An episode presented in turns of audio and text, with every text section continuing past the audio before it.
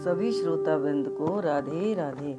आज मैं शिव पुराण की एक महत्वपूर्ण कथा सुनाऊँगी जिसमें है कि कैसे मनुष्य का प्रादुर्भाव हुआ और कैसे स, कैसे सती का जन्म हुआ और सती का विवाह हुआ किसके साथ हुआ।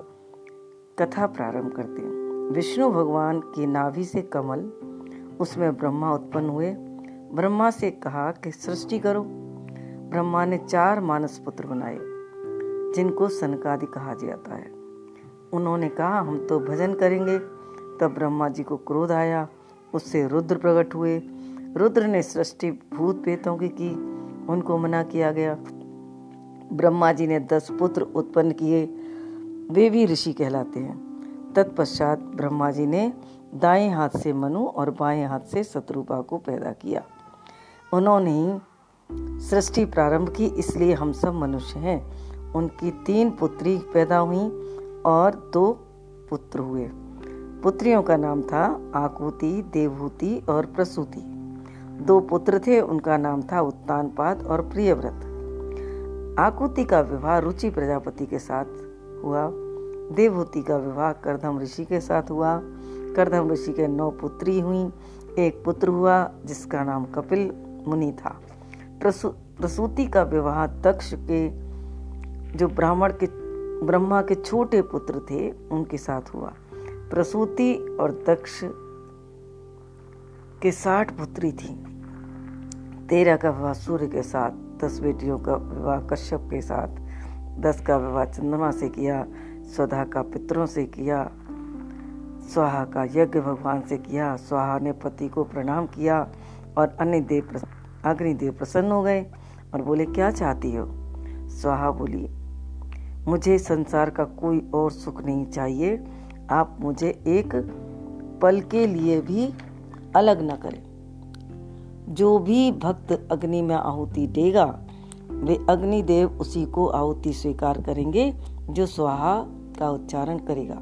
इसलिए यज्ञ से हर आहुति में स्वाहा कहा जाता है। दक्ष ने दस हज़ार पुत्र पैदा किए, बड़े हुए तो आश्रमों में शिक्षा के लिए भेजा गया। रास्ते में नारद जी ने ऐसा पाठ पढ़ाया कि वे महात्मा बन गए। दक्ष ने फिर दस हज़ार पुत्र भेजे। शादी के लिए तैयार हुए नारद जी मिल गए।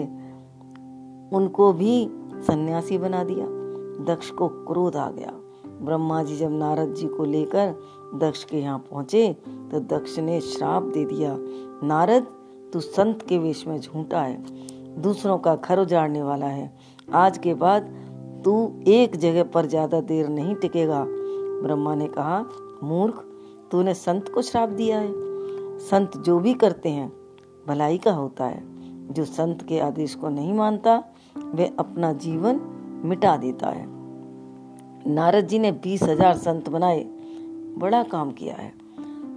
तेरे तीसरी जाति बना दी, वो किन्नर कहलाएगी।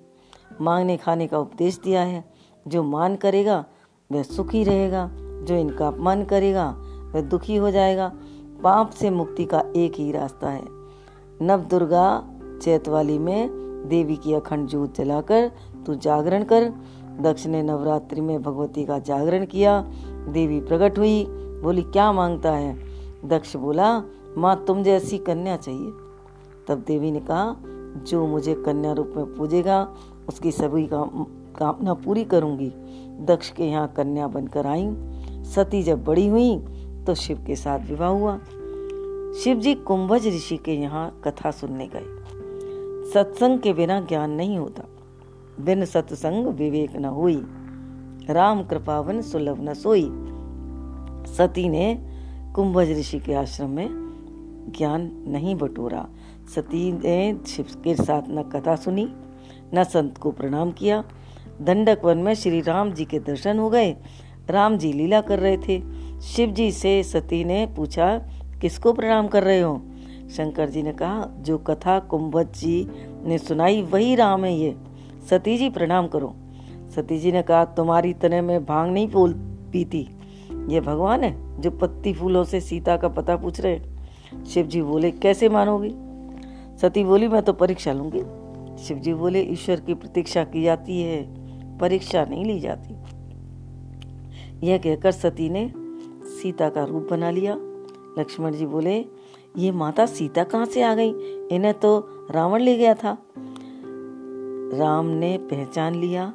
राम जी ने दोनों हाथ जोड़ लिए और प्रणाम किया और कहा, कहू कहाँ गए वृषु के तू विपिन अकेली फिरई के हेतु।